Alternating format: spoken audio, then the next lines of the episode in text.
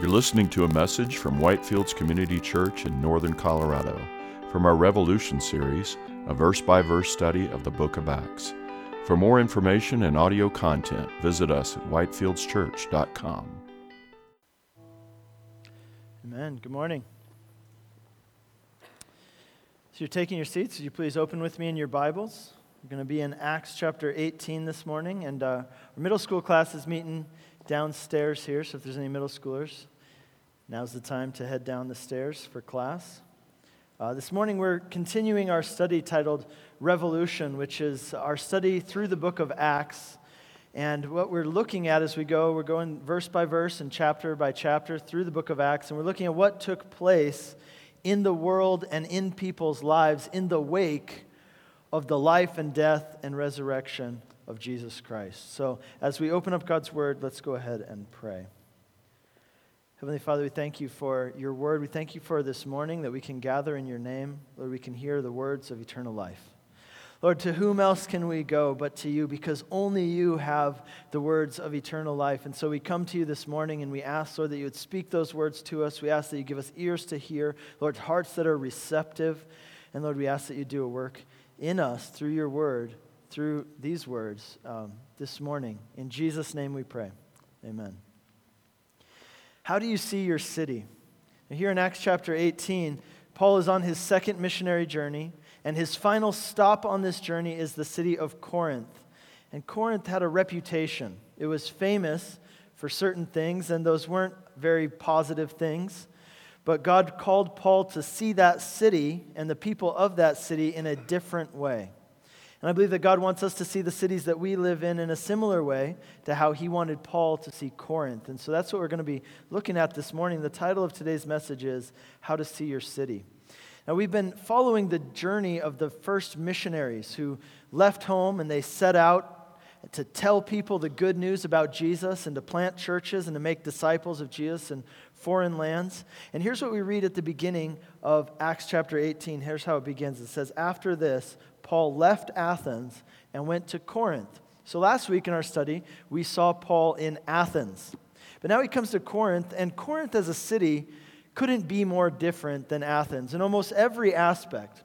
First of all, Corinth was a much larger city than Athens. Athens was a, a famous city, but Corinth was really the big city of the area. Uh, also, Athens was, you know, it was this shining city of beautiful architecture, full of intellectuals, full of academia. Whereas Corinth was really kind of your blue collar, working class city. Corinth was situated, we have a map here for you. Corinth was situated at a very strategic location. It sits on a narrow isthmus, it's a very hard word to say, by the way, that connects mainland Greece with what's called the Peloponnesian Peninsula, which is that southern part of Greece. And the only thing that connects that little peninsula at the bottom of Greece to the Greek mainland, the European mainland, is this little tiny isthmus, and that's where Corinth was located. And so, what that means is that the trade routes, north and south, they all went through Corinth as well as east and west, you'd have ships from east and west coming in to Corinth to trade their goods. So it was a city of transit, it was a city of commerce, it was a city of business, but perhaps what Corinth is most famous for is that it was known as a city of immorality. Whereas Athens was a very religious city, Corinth would have made Las Vegas blush right? Corinth was so famous, actually, for its culture of immorality that there was a saying in that day to act like a Corinthian. That meant that you were acting sexually immoral. So if you were to say to somebody, man, you're acting like a Corinthian, that would just be to say, you're acting incredibly immorally. Furthermore, there was a slang term at this time. A, a Corinthian companion was kind of a slang word for a prostitute. So the city of Corinth was synonymous with licentiousness, with hedonism, with immorality. And Paul comes to the city to bring the message of the gospel, hoping to start a church that could bring some light in this dark place. And so let's read from verse 2. And he found a Jew named Aquila, a native of Pontus, recently come from Italy with his wife Priscilla because Claudius had commanded all the Jews to leave Rome and Paul went to see them. And because he was of the same trade, he stayed with them and worked, for they were tent makers by trade. So the purging of the Jews from Rome by Emperor Claudius happened in 49 AD. It's a well documented historical event. And what's interesting is that the Roman records say that the reason why Claudius kicked all the Jews out of Rome is because they were fighting amongst each other. The Jews were causing disturbances. There were kind of riots and protests in the streets. And it's written in this one Roman record that the, the person they were fighting about was some guy named Christus right? Does that sound familiar to anybody? Uh, of course it does, because the Latin word for Christ is Christus, which, which seems that the reason for the disturbances and fights amongst the Jews in Rome that led to them being expelled from Rome in 49 AD was because the gospel had come to Rome and the Jews were, uh, you know, fighting over it. They were arguing about it.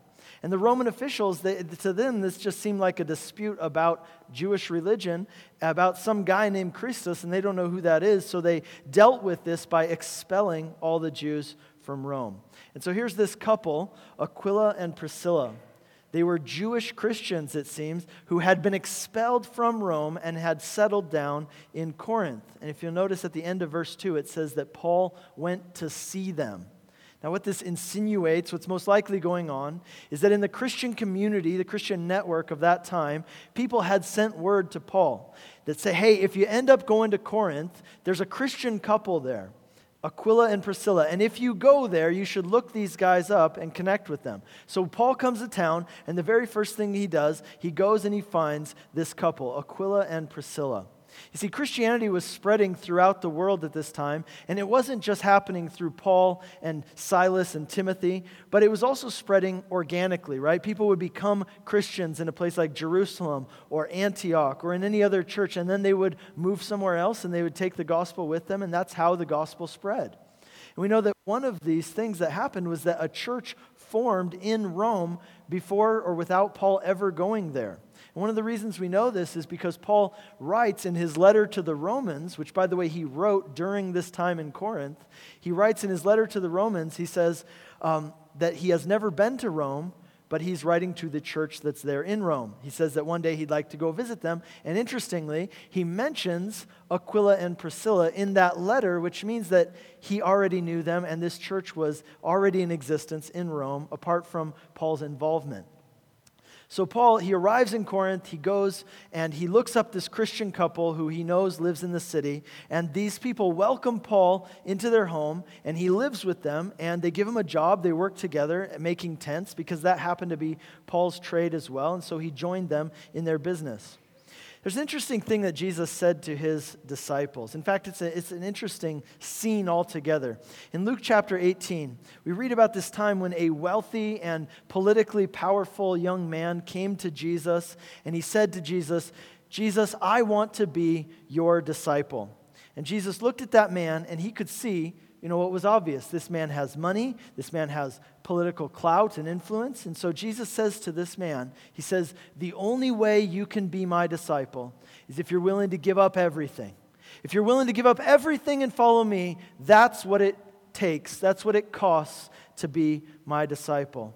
And the young man struggled with this, and he ultimately said he couldn't do it. He wasn't willing to give up everything he had to follow Jesus. And so Peter and the other disciples, they're standing there and they're watching this. They're listening to this conversation that Jesus is having with this rich young man. And afterwards, Peter turns to Jesus there in Luke chapter 18 and he says, But Lord, what about us? We have left everything. We left house and home. We left everything to follow you. And here's what Jesus says to him He says, Truly I say to you, there is no one who has left house or wife or brothers or parents or children for the sake of the kingdom of God who will not receive many times more in this time and in the age to come eternal life. What Jesus is saying is that to be a follower of Him, to be a disciple of Him, requires you being willing to give up everything for the sake of following Him, should it come down to that. But here's the thing He says it will cost you. It may cost you everything, but it's worth it. It's more than worth it because you will get so much more in return than you ever gave up. You see, for people at that time, and for people in our day, particularly depending on where you live in the world, becoming a Christian sometimes comes at an enormous cost. You might be rejected by your family. You might lose your job. I remember working with Muslim refugees who had become Christians, and these are the kind of things they dealt with. Some of them got, I remember one guy in particular got kicked out of his trade union because he became a Christian. He couldn't get a job right? Other people, their kids got kicked out of school. Family rejected them, no longer talked to them anymore. Uh, sometimes you lose friends over it, right? And so Jesus speaks to this and he says, to be a Christian means being willing to give up everything for the kingdom of God. It means being willing to give your whole life to him who gave his whole life for you. But it's worth it. It's more than worth it. It's worth it not only in the life to come, but it's worth it in the here and now as well. Because to be a disciple of Jesus, is to gain so much more than you would ever have to give up. It's to gain a new family. It's to gain a new community, among other things, to the point where you can go halfway across the world. You can go to some city you've never been to before, and you can find people who don't speak your language, who look completely different than you, but they're brothers and sisters, and they'll welcome you into their home, and they'll treat you like family because you are family. You have a bond that's closer than, that's thicker than blood. As Christians, you, you have a common experience that you share, you have a common identity that you share. And so Paul comes to Corinth and he looks up this couple who he heard lives in the city who are Christians. They've never met before, but they welcome him into their home. They take care of him. They give him a job as a tent maker, which, by the way, it says that that already happened to be his trade. You see, every Jewish rabbi was taught a trade, was expected to learn a trade. There, there's an old Jewish saying, actually, that says, He who does not teach his son a trade teaches him to steal. So, Paul, along with his rabbinical studies, he also had learned a trade. His trade was tent making. And during his time in Corinth, Paul supported himself financially by working as a tent maker alongside Aquila and Priscilla, this couple he lived with. Now, one of the things that people don't often think about, I think, when you, when you read through, okay, Paul was a missionary, he went to all these places, did all this stuff, great, awesome. But, but you know, do you really think about the details? Like, do you ever uh, think about this? Like, how does he have any money? Like, where does he have money from? Like, how does he eat? Uh, how does he pay for lodging? How does he pay for travel? And, and Paul actually talks about that in several of his letters, especially his letters to the Corinthians, because we could see that the Corinthians, they were sensitive about this issue of money. And here's how it worked. Paul and his fellow missionaries, they were most of the time supported financially by their sending church, which was the church in Antioch. church in Antioch sent them out, they commissioned them, and they financed their work. And along the way, we also know that Paul and, and the other missionaries, they received financial support from the new churches which they started. But there were times when, because for whatever reason, maybe it was because he fell on financial hard times, maybe ran out of money from the donations he received, or, or maybe for more strategic reasons, Paul also worked sometimes as a tent maker to support himself. That's what he did here in Corinth. Later on, though, even after this, we know that Paul received financial support from the church in Philippi, and he lived off of that and was supported in that way as he did ministry. So these were, uh, there were benefits really to both practices, right? So if Paul was fully supported financially by donations, well, then he could, do, he could devote all of his time to meeting people, teaching the word, pastoring, if, on the other hand, though, Paul had a job in addition to his ministry work, then no one could ever question his motives. No one could ever say that he's doing this uh, for the money when he taught the people that it's a good, godly discipline to give of what they make to the work of God. No one could ever question why he was doing that. And so it would help him relate to people, it would give him some credibility to have a, a job. Sometimes when people talk about missions today, you'll hear the, the term, you know, that someone's a tent making missionary or, you know, that they're a, a tent maker. And you wonder, like, wow, I didn't realize there's such a demand for tents all over the world, right? All these people making tents, you know? But that doesn't obviously mean they're literally making tents. It's a reference, you know, back here to Paul in Corinth who worked as a tent maker to support himself as a missionary. there are some countries of the world India and China, for example, who don't allow missionaries into their countries. And so, if you're an English speaker, though, here's the deal you've got a ticket into almost every country in the world if you're willing to teach English as a second language. And so, some people, it's not really that their heart is burning with the desire to teach English. It's that their heart is burning with the desire to share the good news of Jesus Christ with people who live in a particular place and teaching English or, or being a doctor or a nurse or, or whatever else. That's just your ticket into that place. Eh, but your primary purpose, your desire, your goal is to be there to share the gospel with those people or to plant a church. That's what this idea of tent making missionaries are.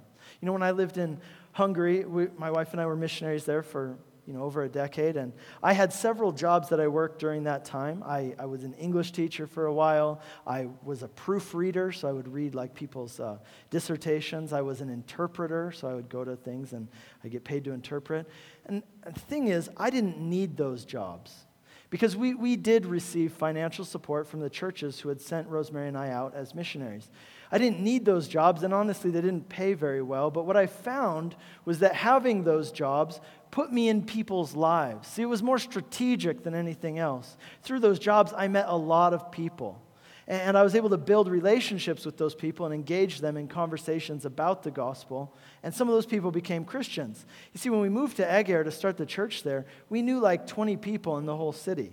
And so, having these jobs, this was a strategic way to meet people and build relationships. And it also, we found that it helped lower the temperature. It helped lower the walls that people would have, you know, take away their, um, their guard, I guess you could say. You know, because when you show up in town and people ask, you know, hey, so why'd you move here? And you say, well, I'm a missionary. Well, guess what? They put two and two together pretty quickly. Okay, if you're a missionary, that means you came to town to evangelize people. And who did you come to evangelize? Me, right? So people put that together pretty quickly. And immediately the guard goes up and they're apprehensive. But if you can say, hey, you know, I work over here, this is my job, it immediately lowers the temperature. People put their guard down, and then you're able to tell them later on, you know, but my real passion my real passion is Jesus. I, I, love helping other people to come to know Jesus as I have. And ultimately, that's really what brought me to this city. You see, we found that as missionaries, it helped us strategically in relating to people and building relationships to have a job. It led to people uh, receiving the gospel and becoming Christians. So here in Corinth, Paul supported himself by working as a tent maker alongside Aquila and Priscilla. It says that they lived together, they worked together, and as they did that, a, a tight friendship, a bond was formed between them. You know, Aquila and Priscilla come later on to play a big part in Paul's ministry. They're mentioned several in several of his New Testament letters. This is one thing that Paul says about them in his letter to the Romans. He says, Aquila and Priscilla, they are my fellow workers in the work of the gospel. And he says, they risk their own necks for my life. It's, he says, it's not only I who am thankful for them, but all the churches of the Gentiles should be thankful for this couple. See, these people, they weren't ordained clergy, they weren't missionaries, they were just Christians who had a heart for God, and alongside their jobs, they helped Paul in planting this church and they helped him in the work of his ministry. Let's read on from verse 4. He reasoned in the synagogue every Sabbath and tried to persuade Jews and Greeks. And when Silas and Timothy arrived from Macedonia, Paul was occupied with the word, testifying to the Jews that the Christ was Jesus. Whenever Paul came into a new city, this was his practice. He would go into the Jewish synagogue, and because he had a rabbinical background, he would be invited to speak to the congregation, and he would use that as an opportunity to tell them about Jesus, to explain to them from the scriptures that Jesus was the Messiah, and he was telling them what Jesus had done to bring them salvation. See, the Jewish people already had a framework for understanding the gospel. They understood that they needed a Savior, they understood the promises of God, that God was going to send them a Savior Savior, and they were waiting for the Savior to come. And so Paul would show up and be like, He's here. His name's Jesus. And so in verse 6, we read, And when they opposed him and reviled him, he shook out his garments and said to them, Your blood be on your own heads. I am innocent. From now on, I will go to the Gentiles. And he left there and went to the house of a man named Titus Justus, a worshiper of God, whose house was next door to the synagogue. So, as in every place that Paul went to, some people, they hear this message of the gospel and they rejoice and they embrace it, and others don't. And you have to wonder, though, now, why would a person who this is their whole worldview. This is their whole paradigm. I need a Savior. God promised He's going to send me a Savior, right? How would a person like that reject the message that their Savior has come?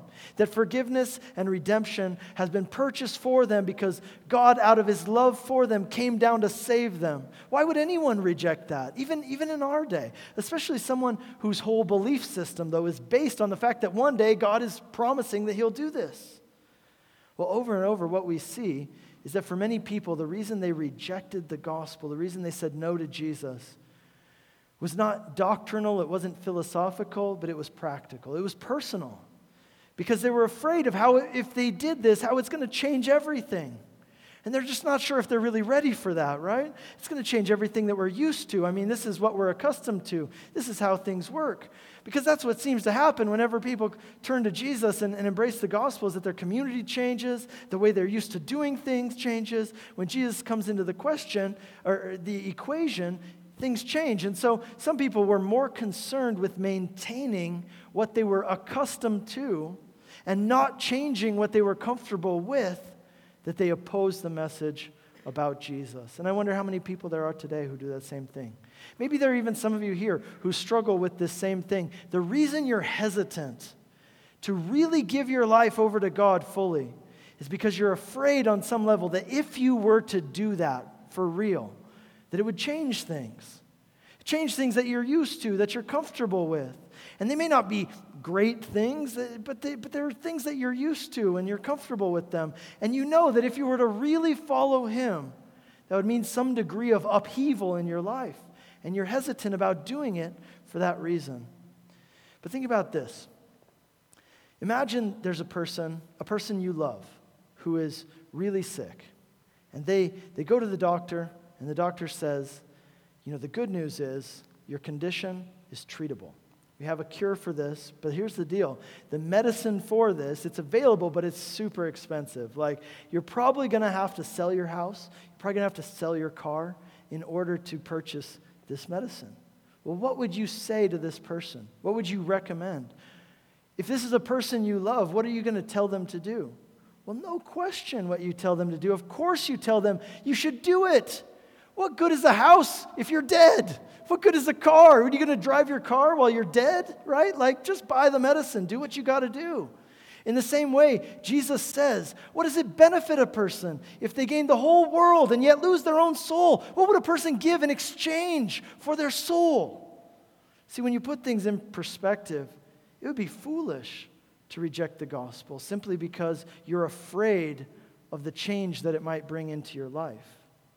You see, as we saw earlier, to the person who gives their life to God and follows Jesus, even if it ends up costing them something, it's more than worth it. Not only in this life, but in the life to come as well. See, for anything that you might give up, what you will receive as a result of giving your life wholly over to God and becoming a disciple of Jesus is absolutely better these people rejected the Savior that God had sent them because they were worried about losing the things that they were accustomed to and comfortable with, the, the way of life that they had gotten used to. I pray that none of us would make that mistake. You see, here's Jesus. He comes to bring a revolution to this world, and revolution, by definition, means change. It's a revolution, a change that's ultimately better for us in every way. Well, as some of the people began to revile him, we see Paul's reaction. It's a very strong reaction. He says, Look, I've done what I came here to do. The ball's in your court. You've heard what I had to say. Now it's on you. If you want to reject it, then that's on you. Your blood's on your own head. So he goes to the house of a new believer who happens to live right next door to the synagogue. And this house of this man, Titus Justus, becomes the meeting place for the Christian church there in Corinth. Let's read verse 8. It says Crispus, a ruler of the synagogue, believed in the Lord together with his entire household. And many of the Corinthians, hearing Paul, believed and were baptized. This is incredible, right? The ruler of the synagogue comes and embraces the gospel. His entire household, along with him, they become Christians. And so here's the deal there was some opposition to Paul and his message, but there were also incredible things happening. It says that many of the Corinthians believed and were baptized. That's great, right? I mean, what else could you ask for? People are believing, getting baptized. Paul must have felt, hey, some really good things are happening here in Corinth, right? Well, no. No, that's not how he felt, because check out what happens next. And the Lord said to Paul one night in a vision, Do not be afraid, but go on speaking, and do not be silent. For I am with you, and no one will attack you to harm you, for I have many people in the city who are my people. And he stayed a year and six months, teaching the word of God among them. Now, notice the first thing that God says to Paul in this vision. He says, Do not be afraid. Now, what does that imply? It implies that Paul was afraid. And that's followed up by go on speaking and don't be silent. Where's this coming from? Why would God say these things? Well, clearly it's because Paul was dismayed. He was considering giving up. Yes, good things were happening, but it would seem that, you know, after all this time, Paul's growing weary. And can you really be surprised by that? Every town he goes into, he faces opposition. People insult him, they chase him out of town. He's pouring out his heart to people, telling them that God loves them, that Jesus died for them. And what does he get in return? Insults, death threats. You know, and you, you just get tired. You fight long enough and you get worn out. And even though good things are happening, I'm sure this was emotionally exhausting. Not to mention that there are some legitimate physical threats out against him right now. See, it would seem that Paul was feeling tempted to just give up and leave town. It's interesting if you ever look at the statistics about pastors, the number of pastors who struggle all the time with things like depression and feeling like they want to give up. Those numbers are crazy high, right? And that's Paul here in Corinth. He's that guy right now. Yeah, good things are happening, but Paul's just worn out. He's been fighting for so long, he's tired. He's dismayed by how people are treating him. He's thinking that maybe it's just time to call it quits. Maybe it's time to throw in the towel. Maybe it's time to just move on, do something else with his life. You know, after all, I mean, he's done what he came here to do. He shared the gospel, he started a church. Maybe it's just time to move on. And it's at that time that God speaks to Paul in a vision, and he says, No. I want you to stay, Paul. I don't want you to leave town. I don't want you to stop what you're doing. I want you to continue. I want you to just set your plow and keep going. And here's why he says in verse 10 because I'm with you. In other words, I'm going to protect you. And the next thing he says, here's the other reason I still have many people in this city who are my people. There's still many people in the city who are my people. And as a result of this vision, Paul stays in Corinth, we read, for a year and six months. That's the longest he stayed in any city where he started a church up until now. And this was the ministry that he had in Corinth. We read it there. It says that he was teaching the word of God among them. That's how Paul pastored this church. That's how he made disciples of Jesus by teaching the word of God among them. That was his priority. And by the way, that's something we believe in very strongly here at Whitefields. But I want you to notice this that God was giving Paul a vision for his city, he was telling him how to see his city. Until now, Paul had seen this city the way that everybody saw this city. He saw the city that was. You could call it that. The city that was. The city that was was a place of moral depravity. It was a place of opposition to the gospel. It was a place that was hard to live. It was a place that was hard to start a church. But God wanted Paul not just to see the city that was, he wanted him to see the city that could be. The city that could be. I have many people still in this city. They just don't know it yet. They're my people. They just don't realize it yet. I want you to see this city for what it can be. I want you to see the people that you come in contact with, not just for who they are now and what they're doing right now, but for who they can be if I could get a hold of their lives. Because there are many people in this city who are my people. They're not Christians yet, but I've called them, I've chosen them. I know their destiny. They're not believers yet, but they will be. They're mine, and I want you to stay here, and I want you to play a part in their lives. I want you to help them come to that point. I want you to help them become disciples of Jesus. See, God is telling Paul, I want you to see the city not just for how it is, I want you to see how it could be. See, Paul came to, people came to Corinth from all over the world, right? They came from all over Greece, they came from uh, the sea, what if? What if there was a strong church in Corinth and then people from all over the world could come to Corinth and they could meet Jesus and then they could return home having been changed by the gospel? What if Corinth became a place from which Christians could take the gospel out into the entire world? What if, right? Hebrews chapter 11, verse 1, it says that faith is the assurance of things hoped for, it is the conviction of things not seen. God wants Paul to see the city of Corinth with the understanding that these are people who, you see these people frequenting these pagan temples, you see these people involved in prostitution. Some of those are his people. Some of these people who are currently opposed to the gospel, some of them are his people. They've got a calling on their lives. That's their destiny. They just don't know it yet. God still had many people in the city. So don't give up. In the same way, I believe this is how God would have us see our cities and the people that we interact with.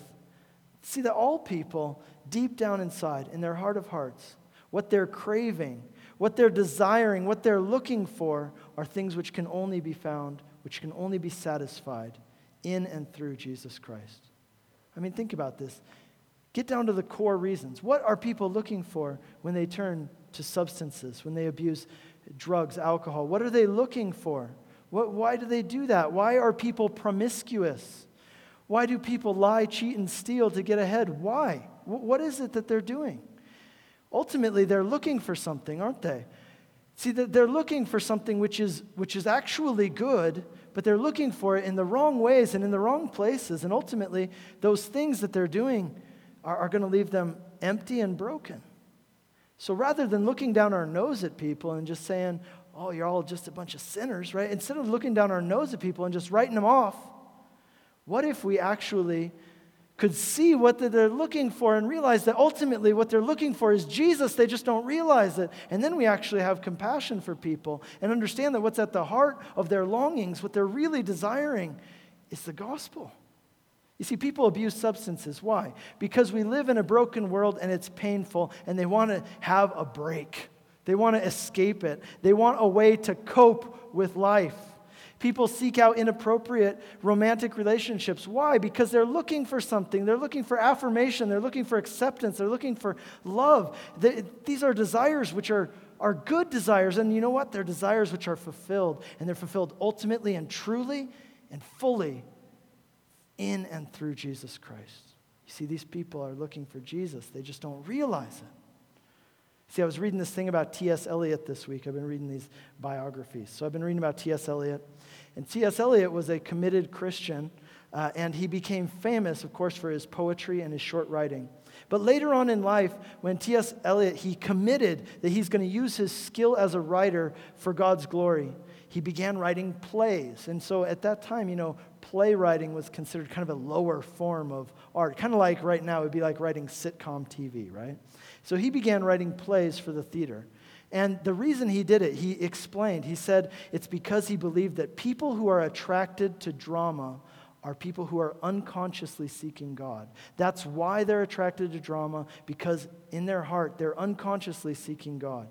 See, think about us. We live in a society that's absolutely addicted to drama.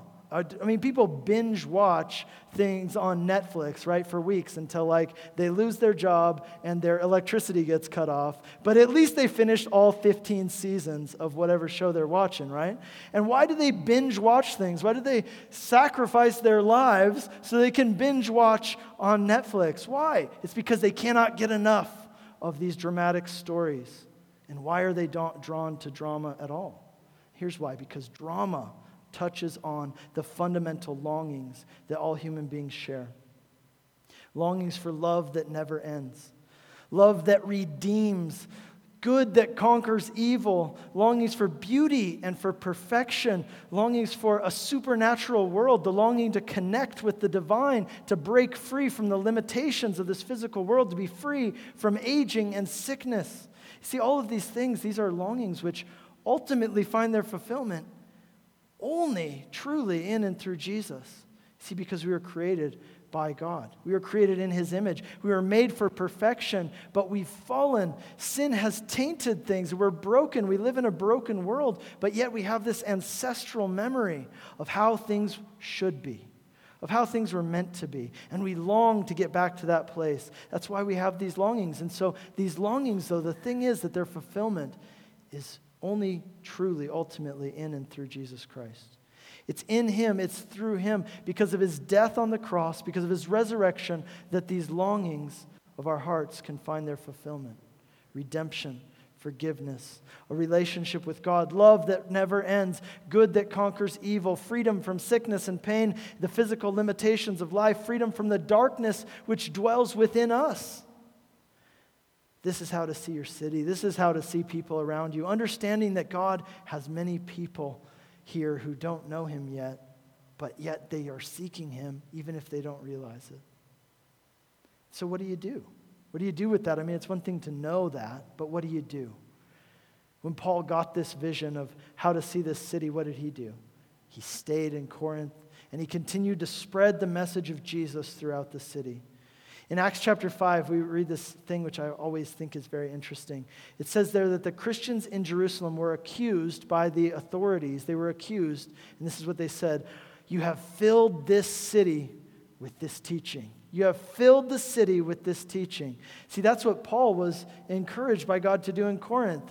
And oh, that we would be accused of that in, in our cities, that we as a church are just filling the city with this teaching. See, that's why we put our teachings on the radio. That's why we produce content online. That's why we, we want to fill this city with this teaching of God's word and with the good news of Jesus Christ. See, interestingly, one of the Greek words for preaching literally just means conversing, like having a conversation.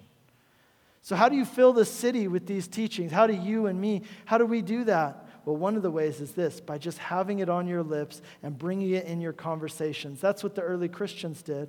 They talked to people. They talked to people about their lives, what they were learning, what was going on, what God was doing, and that teaching permeated the city. Paul later writes to the Colossians this interesting phrase. He says, Let your speech always be with grace and let it be seasoned with salt. Salt, of course, being a metaphor for the gospel and the things of God. And he says, As you talk to people, season your speech with salt. A little here, a little there, inject it here, inject it there. You know, don't be the guy who just comes and dumps a bunch of salt on something because nobody likes that, right? And uh, people shut you down. But season your speech with salt a little here, a little there, as the opportunities present themselves in conversation. And by doing so, you will fill the city with the teaching of Jesus.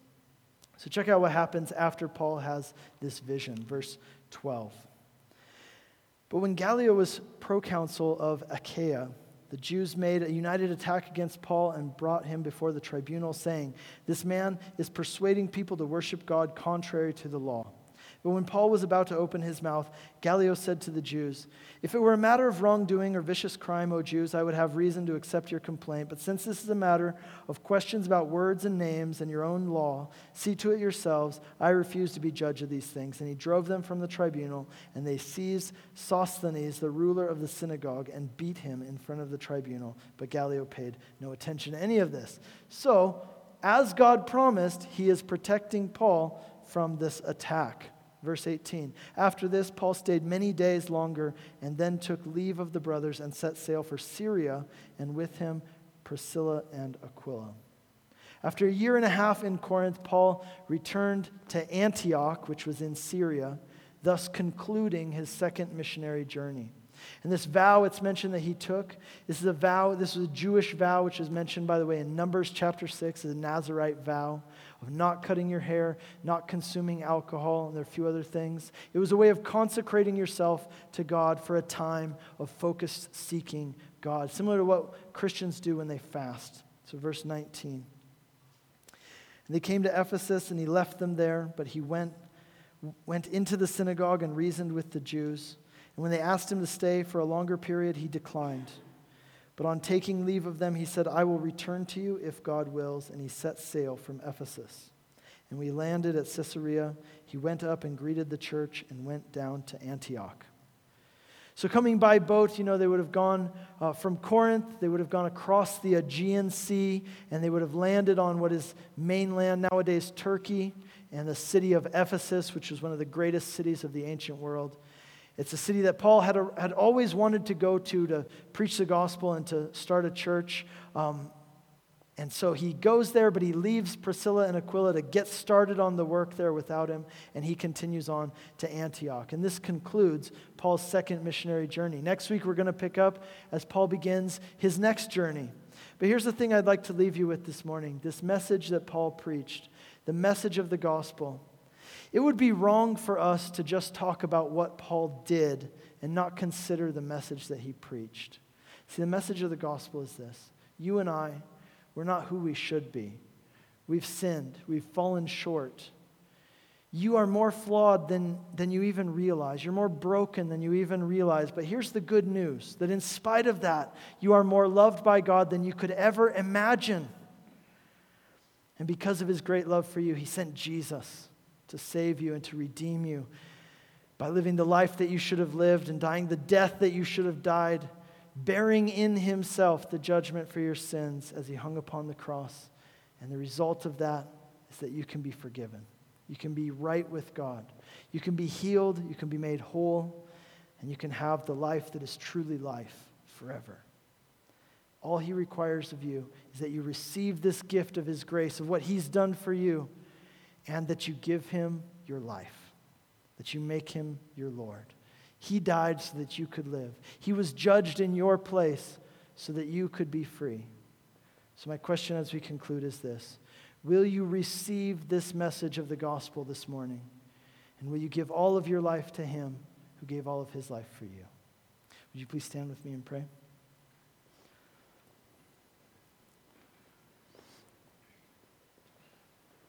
Lord Jesus, we thank you for this message of the gospel. We thank you, Lord, that we see as we, we look at this, we see, Lord, that truly we are more loved than we can ever imagine. Thank you, Lord, for loving us. Thank you for expressing that love by coming to us and saving us. And Lord, would you fill our hearts with that same love? Lord, this morning I pray for anybody who's here today who, like the people of, uh, of this city, they, they resisted because they were afraid of the change that it would bring in their life if they were to really become disciples of Jesus. Lord, may that not be true of any of us. Lord, may we see, as we see in this text, that, Lord, you require all of us, but yet it's more than worth it. You require more than we could ever imagine, but you give more than we could ever imagine. So, Lord, thank you for this gospel. And I pray that we would receive it, each and every one of us this morning and that we would live in light of these truths. In Jesus' name, amen. You've been listening to a message from Whitefields Community Church in northern Colorado from our Revolution series, a verse by verse study of the book of Acts. For more information and audio content, visit us at whitefieldschurch.com.